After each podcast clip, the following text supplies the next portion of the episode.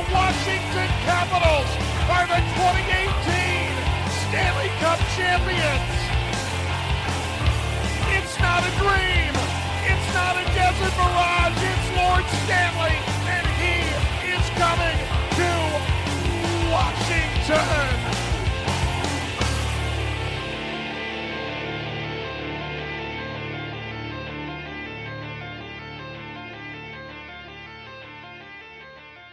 Welcome back to Japers Rink Radio. I'm your host, Greg Young, and today uh, I have a special guest, uh, someone who I was very excited to have on because I just was at uh, a conference that she helped host. Uh, so uh, this is uh, gonna intro Alison Lu- Lukan here. Um, she is the Col- she's a Columbus-based writer for the Athletic, where she focuses on the Blue Jackets. yeah, and how Alison, how are you doing today? I'm great. I'm very happy that the conference weekend is over and yes. that it was a success. that was it was great. I mean, uh, I guess to kind of just get started, what what kind of led you to want to want to want to organize one of these things? Yeah, for sure. Well, I uh, my entry into hockey analytics was actually through um, one of the very first uh, hockey analytics conferences that happened in Pittsburgh. Now, gosh, over five years ago, hosted by Andrew Thomas and Sam Ventura and it was really kind of a place to learn about this field uh, when it was just really catching on and connect with others in the community. So I've started attending them all over North America since then. And Josh Flynn, who is the assistant GM of the Columbus Blue Jackets and heads up uh, most of their analytical efforts. And I had been kind of tossing the idea around for a while, and we kind of hit critical mass this year when we were finally able to say, let's give it a go. And so that's exactly what we did. Yeah. So was it so was it like obviously the uh well not obviously but the uh the conference was actually at nationwide arena. Uh so how much was it kind of you know uh, you with the blue like how much was it the blue jackets? Like kind of how did that kind of organizing go and everything? For sure. A huge shout out to the blue jackets organization. Um, so many of these hacks um, as they're called around the nation are volunteer led, and it includes finding space often as affordably as possible, perhaps at a university or something like that. So the fact that we had the organization behind us willing to donate space, willing to provide AV and streaming support. Um, that was awesome. It was such a big, big help to us. And then, of course, we had um, staff members and uh, General Manager Jarmo Kekalainen came and made some opening remarks.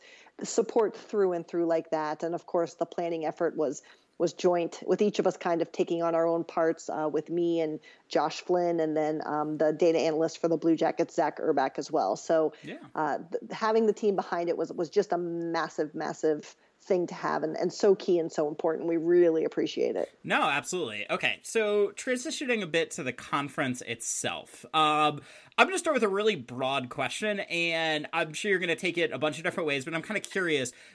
In terms of like an overall theme, was there anything that really like kind of was uh, maybe like a recurring theme or anything that really struck you during the conference hearing what I think was wow, like 15 or so different speakers was there.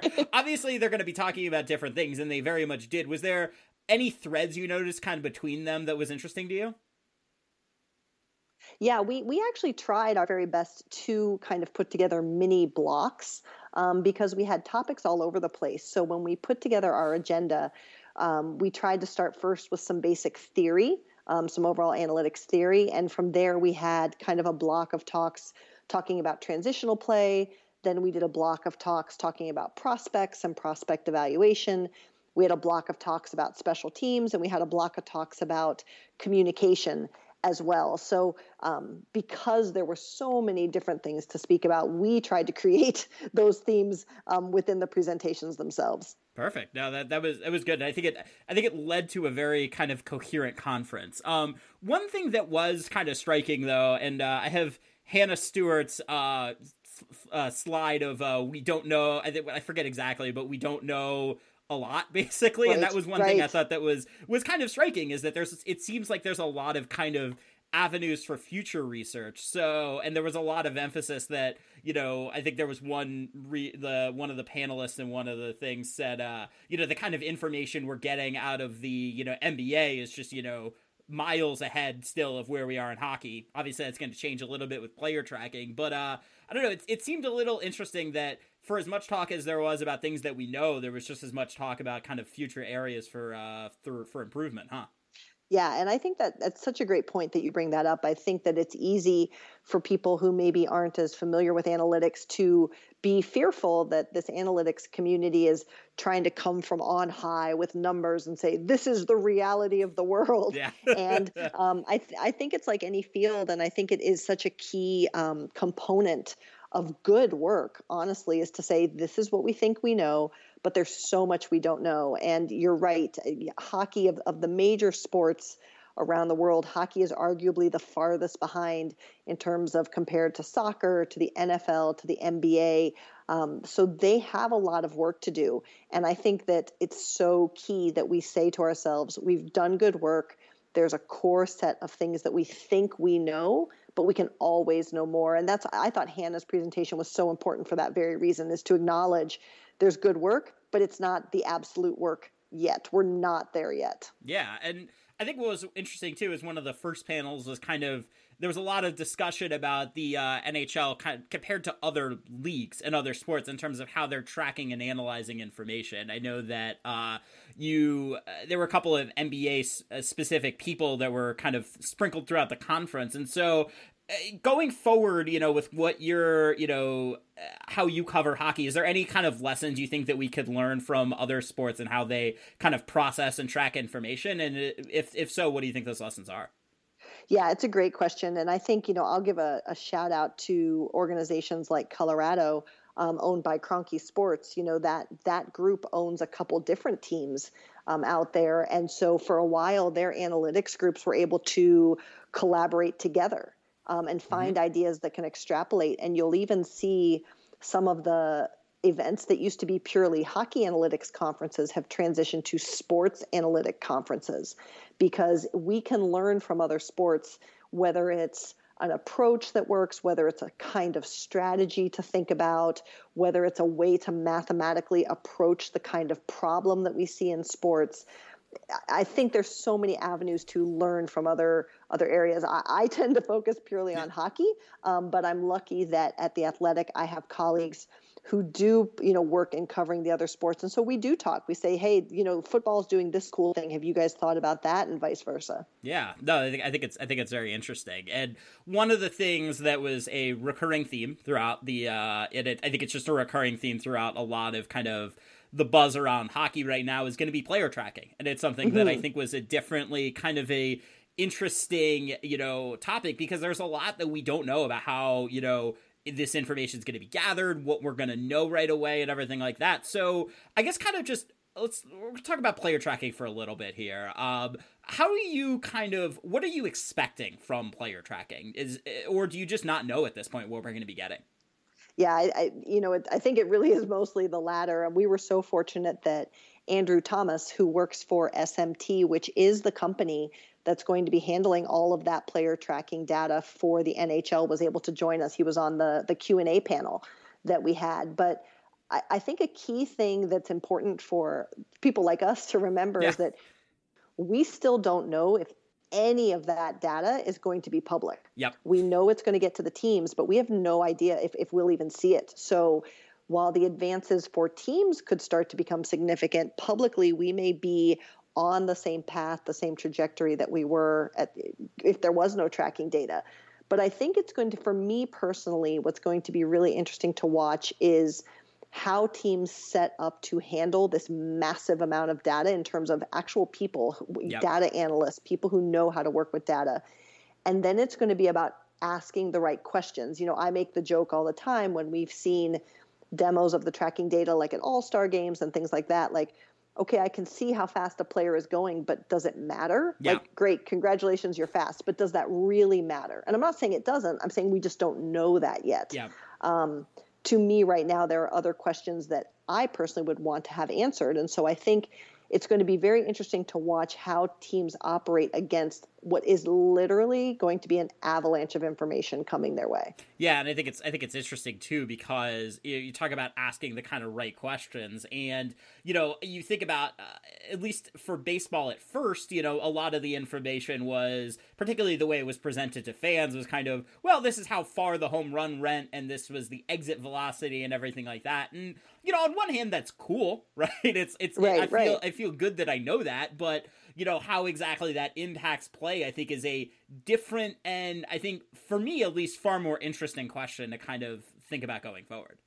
Exactly and i think that you know it's and listen there there's no harm in saying i think something's cool and, and investigating that but it is if we you know at the core of analytics our goal for people who are interested in it and not everyone has to be but for people who are interested in it what information can help us better predict outcomes, talent levels, performance, and obviously overall win games. So it is going to be about discerning the cool yeah. from the meaningful. they may not always be the same thing. Yeah, and I think you know, uh, like like uh, kind of like you said, you know, the cool is. I mean, look, not every fan, and nor should every fan try to be, you know, a hockey analyst, right? That's It's okay right. to just go, wow, that you know that uh, John Carlson or you know Seth Jones slapshot was really fast. You know that's that's, right. that's awesome. But yeah, you know in terms of how that's going to be broken down, you know, and be eh, kind of compartmentalized and used is going to kind of be an open question. And another question that I know that one of the presenters, I think David, you talked about is passing data, and mm-hmm. this has a special place in the heart for Capitals fans. And uh, it's a question I'll get to later because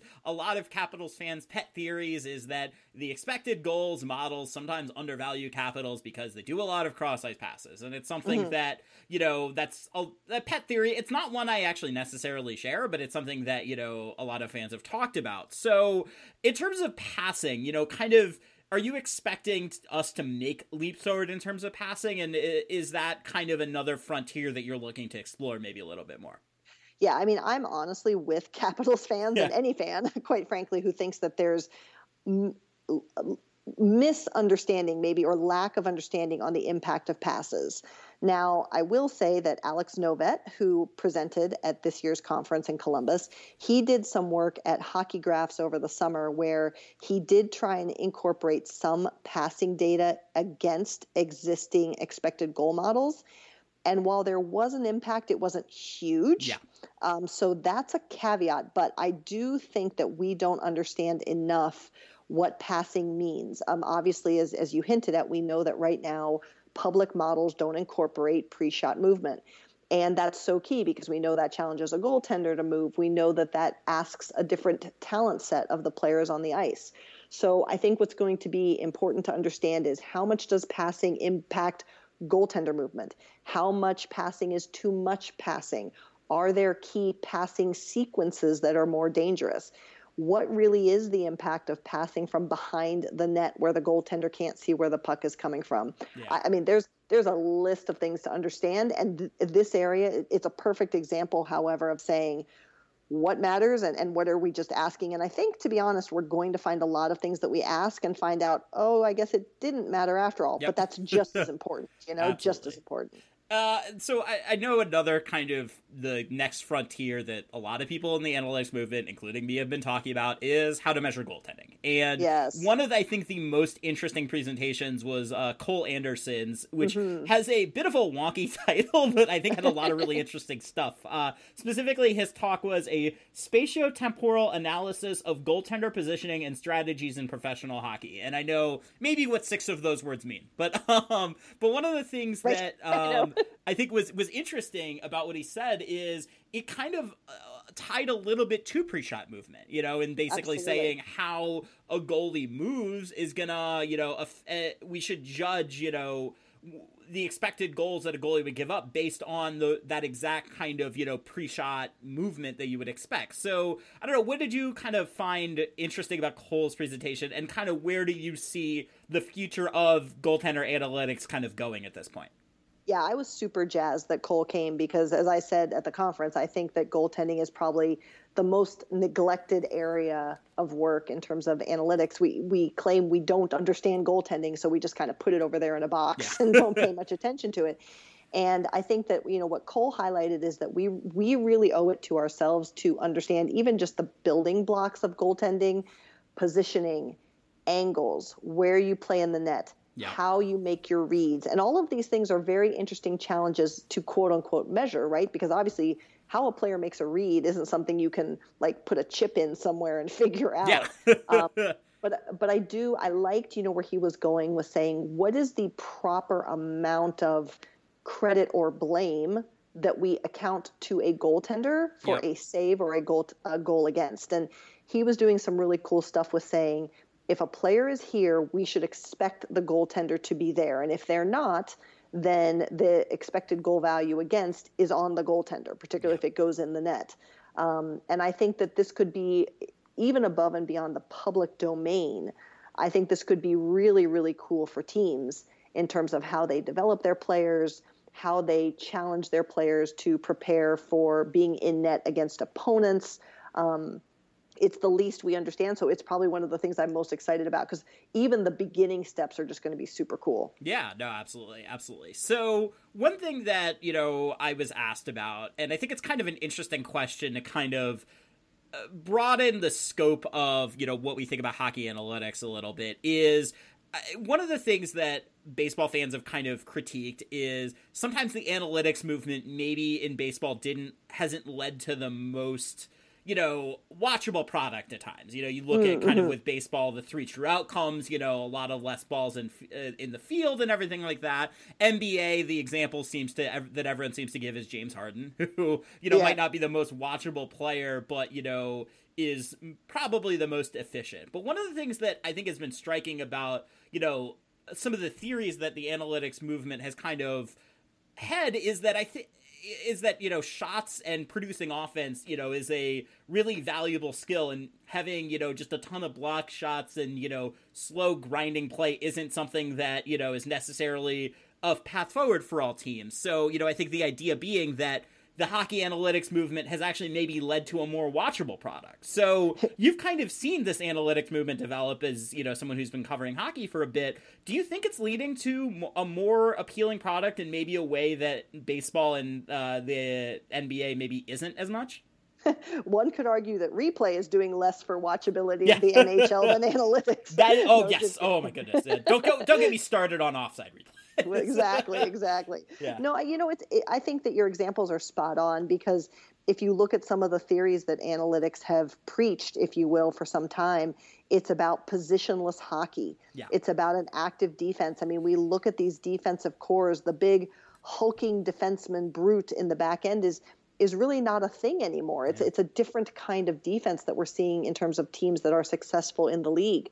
So I agree in that I think that analytics, if anything, are going to be focused on how do we create offense better, um, as opposed to maybe some of the different takes that we see in basketball. Yeah, no, agreed, agreed. Um, all right.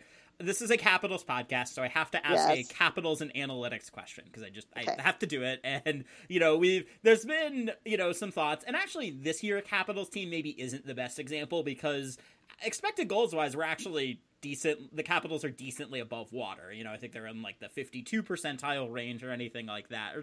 But you know in years past there's been some talk about you know do analytics models cap- capture what the capitals do effectively? Or is the capitals kind of game breaking talent you know gonna lead to just higher shooting percentages? And you know I, I think there's decent arguments to be had on both sides of it, but I'm kind of curious as someone who definitely you watch, I'm sure, a decent amount of Capitals hockey being a reporter for, you know, a team in the Metro. So you, you've seen the Capitals play and you've seen other teams play. Do, do you think there's validity to that theory? Kind of where are you on the, you know, our analytics, you know, which I, I hate using that term because analytics is a lot of different things, you know, but right, do certain right. analytics models maybe fail to capture some things that the Capitals are doing? Yeah, I think that last part you said is the key. And I say this all the time about analytics, quite frankly, in any sport or any point yeah. of analysis. What are you trying to evaluate, right? So if we're trying to evaluate a team, we might be asking different questions than if we're evaluating a player or if we're evaluating a game plan or something like that. Yeah. Or if we're evaluating a game, um, either at the player or team level versus a season. So, you know, it's interesting to me because obviously I, I have watched the Capitals quite a bit. Um, think back to the Barry Trotz years where the idea was quality over quantity. Um, and, you know, it's interesting. We, I just did an article with Shayna Goldman at The Athletic where we kind of looked at um, player value using a model that Dom Luszczyszyn developed yep. and how does that compare to a team being a contender. And Washington the players actually rated out lower than most contenders, yet it's yep. kind of the sum of their parts put them in that contender status. So, do I think that we can ask better questions and have better answers? Absolutely. When I look at the Capitals, you know, just quickly, I see that they're in the top six in terms of shot quality, and that to me is a is a huge indicator of possible success. Um, obvi- you know, the Caps have struggled in, in net this year, to be yeah. honest. Just ask my fantasy team, Braden Holtby. But, yeah. Um, are, wait, know, are and, you an owner of Braden, or uh, do, you, do you have Braden Holtby on the team? I used to. Ooh, yeah, it's been tough. yeah. So, you know, it's that's a good sign of success. Now, on the flip, they are allowing quite a bit of quality against, so yeah. that kind of hurts them a little bit more. They're they're they're eighth in terms of that measure in five on five play. So, yeah, do I think the Capitals are a team that gets by on their offensive talent and historically, at the very least, really good goaltending? Yes. Yeah. But again, that's okay if that's the formula that works for them. Columbus doesn't. Columbus is riding defensive play and goaltending. So, it's all about finding the pieces that fit the system, the system that fits the pieces and then excelling in executing that whatever it is. Yeah. Okay uh, one more question and then we're going to take a break uh, then after the break we're going to talk about the jackets um, because you know I live in Columbus now, so I guess I, I am exposed to more of it than uh, than I used to, and I think they're an interesting team this year. But I guess kind of to wrap up this discussion about the the conference and everything like that is is there a certain kind of what, what do you think we can kind of do better going forward? You know is there what do you if we're having a conference next year for instance mm-hmm. you know what are you kind of expecting to be wow you know there's been a lot of developments in x or you know is there any you know you're expecting more kind of focus in a certain area? Kind of where where what do you think the next steps are? It's a great question. I think that um, what comes to mind first is, of course, goaltending, like yeah. I mentioned. um, I'd love to see more work done in special teams, um, particularly the power play. Yeah. I, I, almost feel like if everyone's doing the one three one, like, isn't it time for some innovation there? Isn't there? Isn't it? Doesn't it feel like there's time to do something different there? Um, I'd also like to see, and, and some conferences have been better at this in terms of what gets submitted to present. I'd love to see more talk. We had a little bit of it in Columbus, but how do we look at other leagues? How do we look at women's play? How yeah. do we look at NCAA and, and CHL play? Because I think that, it, you know, for those of us who are really hardcore into those, into the game, understanding the other games matters and particularly talent evaluation, the junior leagues and the lower, the quote unquote lower leagues, understanding that transition is huge when you really think about building a sustainable team for a long time. Yeah, I think I think that's a that's a good wrap, and I'm excited to uh, kind of go to wherever the next conference is. Uh, I know that uh, this was actually the second one I went to. I, I was at the Rochester one uh, a couple years yeah. ago, which was fun. I, it, was a, it, was a, good kind of intro to it. Um, all right, so with that, we're going to take a quick break, and uh, on the other side, we're going to talk a little bit about the uh, Jackets and the Metro at large. So stay tuned. Welcome back to Japers Rink Radio. Still joined here with Alison. And uh, Alison, let's talk about the Blue Jackets because uh, they are fascinating this year. Uh, I think it's now every single major player except for like what two or three at this point has had some kind of injury or you know because uh, before the last couple of days you would say well the one stable part of that team was Seth Jones and uh, now Seth Jones is out for what eight to ten weeks I think with an ankle injury so I guess let's just start there because that's the newest news. What does losing Seth Jones and uh, I guess Cam Atkinson for a smaller period, two to three weeks, if I remember correctly? Uh, what is that kind of what? Where should uh, where should we expect you know those minutes to go, and what kind of difficulties does losing Jones and to a lesser degree Atkinson uh, kind of present for the Jackets? Yeah, this is so. It's been an insane season, and I will caveat all of this by saying every time, I mean, at one point they had 11 of their season starters out of the lineup due yep. to injury this year. Um, and every time we say, "Oh, psh, there's no way," I mean, yeah. that's when this team comes back and strings together like five wins. So it's it's it's crazy, but I also think it's important to respect the losses. And I mean, you mentioned Cam Atkinson; he has not had a huge year points total wise, but Cam Atkinson uh, was out for a while earlier this year. It's the same ankle that um, got retweaked and we kind of know this, right? I mean, everyone who's ever had a sprained ankle, you know, it's really hard to heal fully and it, it can come back with the slightest tweak. Um, he's going to be a loss, not just offensively, but he's a huge part of their penalty kill, which has yeah. been so successful. Um, which takes us to Seth Jones. I mean, Seth Jones is just one of my big holy grails back to our analytics conversation is is really understanding defensive play. We don't do a good job of understanding it. Yeah. And Seth Jones is just so good there. He's playing literally close to half of a game every night, so there's going to be minutes to replace. There's going to be power play minutes to replace, penalty kill minutes to replace. It's going to be a big ask on his usual partner, Zach Werenski. Those two have played together more than any other pairing since Zach entered the league four years ago. So um, this is time for Zach to step up because Jones has been the responsible defenseman, active offensively, big on the transition game. He's just he's just such a key part, and I think off the ice too. He's he's got a calm demeanor. He has a confidence to him. He can settle this group down.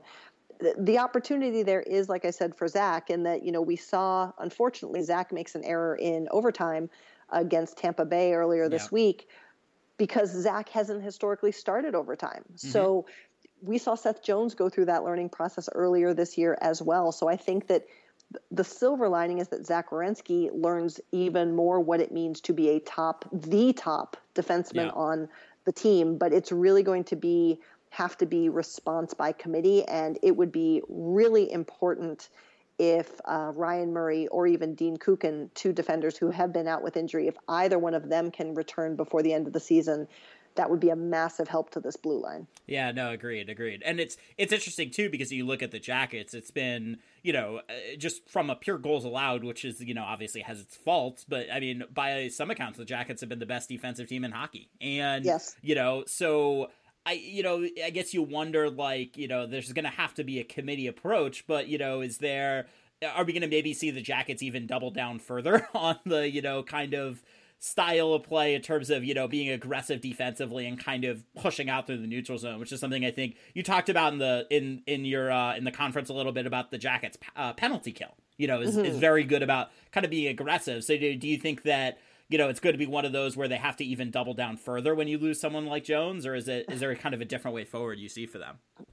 I don't know if they can do any more. Yeah. They've been in the they they've been in the top three in terms of controlling shot quality against top three of the league all yeah. season. I mean, it's just it really is incredible what they've managed to do. I think uh, to your point though, the focus is going to have to sustain. It's a hard way to play, so they yeah. have to keep playing that way and and play that way consistently. Um, goaltending is going to have to step up even more. It's been great, but it can't falter now. Nope. Uh, the key the key hope that the Blue Jackets have is that their defensive approach runs through every player. It's not just an ask of the blue line. So the forwards come back, they have that aggressive forecheck, they have that aggressive back check. So fortunately, the defense doesn't have to come completely from someone yeah. who's quote unquote listed as a defenseman. No, absolutely, absolutely. And I, because I, I, know I've seen a few games in person with the Jackets. Uh, there's been a, a, few players that have, I think, really if you were to paint a picture uh, at the start of the year of how do the Jackets, you know, be the top wild card team, I think a lot of that story starts with uh, Pierre Luc Dubois kind of becoming a number one center, and uh, you know, at least it seems to me from what I've seen that he's kind of done that before our eyes. So, what is uh, do you think he's he's he's there in terms of a, like a pure? I, I, hate using the quote number one center, but it seems right. like he's taken a step forward this year. You know, what is have you noticed that? Is there something like that he's doing differently? Like, what are your kind of thoughts in terms of uh, what what Pierre Luc Dubois and how he's developed and everything? Yeah, it's and I've said this a couple times. I, you know, John Tortorella will say that du, Dubois is still a little bit inconsistent, and mm-hmm. I think that that's fair. Um, he has not always been solid on the dot, um, even this year, but to me, Pierre Luc Dubois was the case study for the post Panarin Blue Jackets because he was the only player who had ever only played with Artemi Panarin. And yeah. so, if anyone was going to feel an impact, it was going to be him. And his game has elevated Uh, to your point, in my opinion, I think that he really took it seriously this offseason, what the ask was of him. He has added a physicality to his game. He has added a confidence to his game in the sense that he will move his way through other teams to get the puck where he wants it to go. He will demand his scoring chance versus maybe waiting for it to develop. I think that he is, barring any major change or setback, he really is well on his way to being a number one center in the NHL. Yeah, no, absolutely, absolutely. So, um, final big question here about uh, Columbus. You guys are, or Columbus is uh, three points uh, ahead of Carolina. Interestingly enough, uh, this, yeah, which is which is nuts. What if if at the end of the year we're saying Columbus, you know, was in managed to wrap up, you know, a playoff spot, and Carolina is looking on the inside out. How did uh, what happened in these last, you know, twenty or so games that really helped keep Columbus in that kind of position? You know, is there because uh, I, I look at Carolina and I'm baffled by it because you look at basically every metric and they should be not only a playoff team but one of the better teams in hockey. But here we are, you know, a Columbus team with you know that's been battling injuries all year is three points ahead of them. So you know what if if at the end of the year, like I said, Columbus is ahead of Carolina, how did how did that happen? I, I, I, honestly don't know. um, but Me neither. It is funny. It is funny. Carolina has been that team for a while now, right? Yes. Even when they weren't making it into the playoffs, we were all like, but they're still really good. Look yes. at this and look at this. Um, th- they're in a bit of a, a, bad stretch right now. The loss of Dougie Hamilton is obviously huge for them. Um, and and I haven't read. Um, I always read everything that our Sara Civian writes about the Hurricanes, but uh, I know she just put a piece up today about maybe some of the struggles they're going through. They have to adjust to bringing Justin Williams back in the lineup. That can be a thing too. Yeah. Um, but they do have all the pieces. And Columbus had just, I mean, this stretch here right before All Star break that kind of continued until recent of just win after win after win on the on the shoulders of really Elvis Merzlikins, yeah. followed by the defense. Um, that will have been the difference is is those two sides of the Blue Jackets game stepping up because offensively the Jackets have really been been middle of the road. Um, their yep. shooting percentage has been really low. Uh, they can't really score a ton. Um, so I think it'll be an interesting just theory for once on does defense win championships or does offense win championships? Yeah. No, no, no. I think I think it's going to be interesting, kind of see going forward. Um, you obviously see a bit of the other teams in the Metro, so has there been another team really in there that you think has really stuck out? And it's okay if your answer is Pittsburgh because I think that would be mine. well, I think you know Pittsburgh is interesting for a lot of the same reasons that Columbus is, in that they've dealt with so much adversity and still managed to perform. I, I you know, Washington was my preseason pick for the top of the division. I, I continue to believe that that Cup win has now given them the mental freedom to play to as good as they are without yeah. the stress of it. Um, standing out in a bad way. Who would have thought the Devils, man? I, I really didn't see happened? that coming. um, honestly, the one I'm most I, anyone, it, all these little teams in the middle right now, everybody has a shot. It could be any of, of those teams making it in, but I'm really interested to see how the Islanders fare. I don't yeah. think that this is the same team as we've seen historically. They have had some injuries. They've got another one now. So how they finish out again kind of a similar model to Columbus. That's that might be the most intriguing for me because it, obviously Columbus wants to make the postseason, but I think in hindsight now, barring some major catastrophe, for this group to have done what they did with the injuries, with everything else, um, this is a successful season for Columbus uh, right now as it is. Yeah, and uh, as as Columbus fans would know, uh, all you need to do is get in. and uh, yeah. anything anything can happen because hockey is a weird and random sport that I happen to love. Um, so Alison, this has been great. exactly. uh, yeah. Oh, go ahead. Sorry. Oh no, I was just agreeing with you yeah. for sure. so, Alison, this has been great. Um, real quick, I want to encourage all of our listeners to. Uh, I'm going to do a bit of marketing on behalf of the Athletic. It's great. People should subscribe. It is, I think, easily the best money I spend every month. Uh, and really, you just look at the quality of writers. Uh, not only on the NHL side, but just really throughout everything. You know, it's I think the Athletic has kind of the depth of writers and, you know, of not just what Don Luszczyszyn is doing, but just the sheer, you know, quantity and quality of all the kind of, uh, you know, pieces that they do, and I think a lot of the writers think about the game in a really different and interesting way. So you know that's my that's my plug. People should subscribe. Uh, but Alison, this has been great. Uh, anything else uh, you want to plug or anything like that? No, I just thank you for having me back on, and thanks for coming to the conference. It's I, have talked with the show before, and it's always fun to talk with you guys. No, absolutely, absolutely. All right, and uh, if you enjoyed this episode of Japers Rink Radio, please rate, rate, subscribe, and review. Um, next week we have a super special guest that I am going to announce at a later point. Um, but uh, yeah, so uh, stay tuned and uh, look forward to talking to you next week.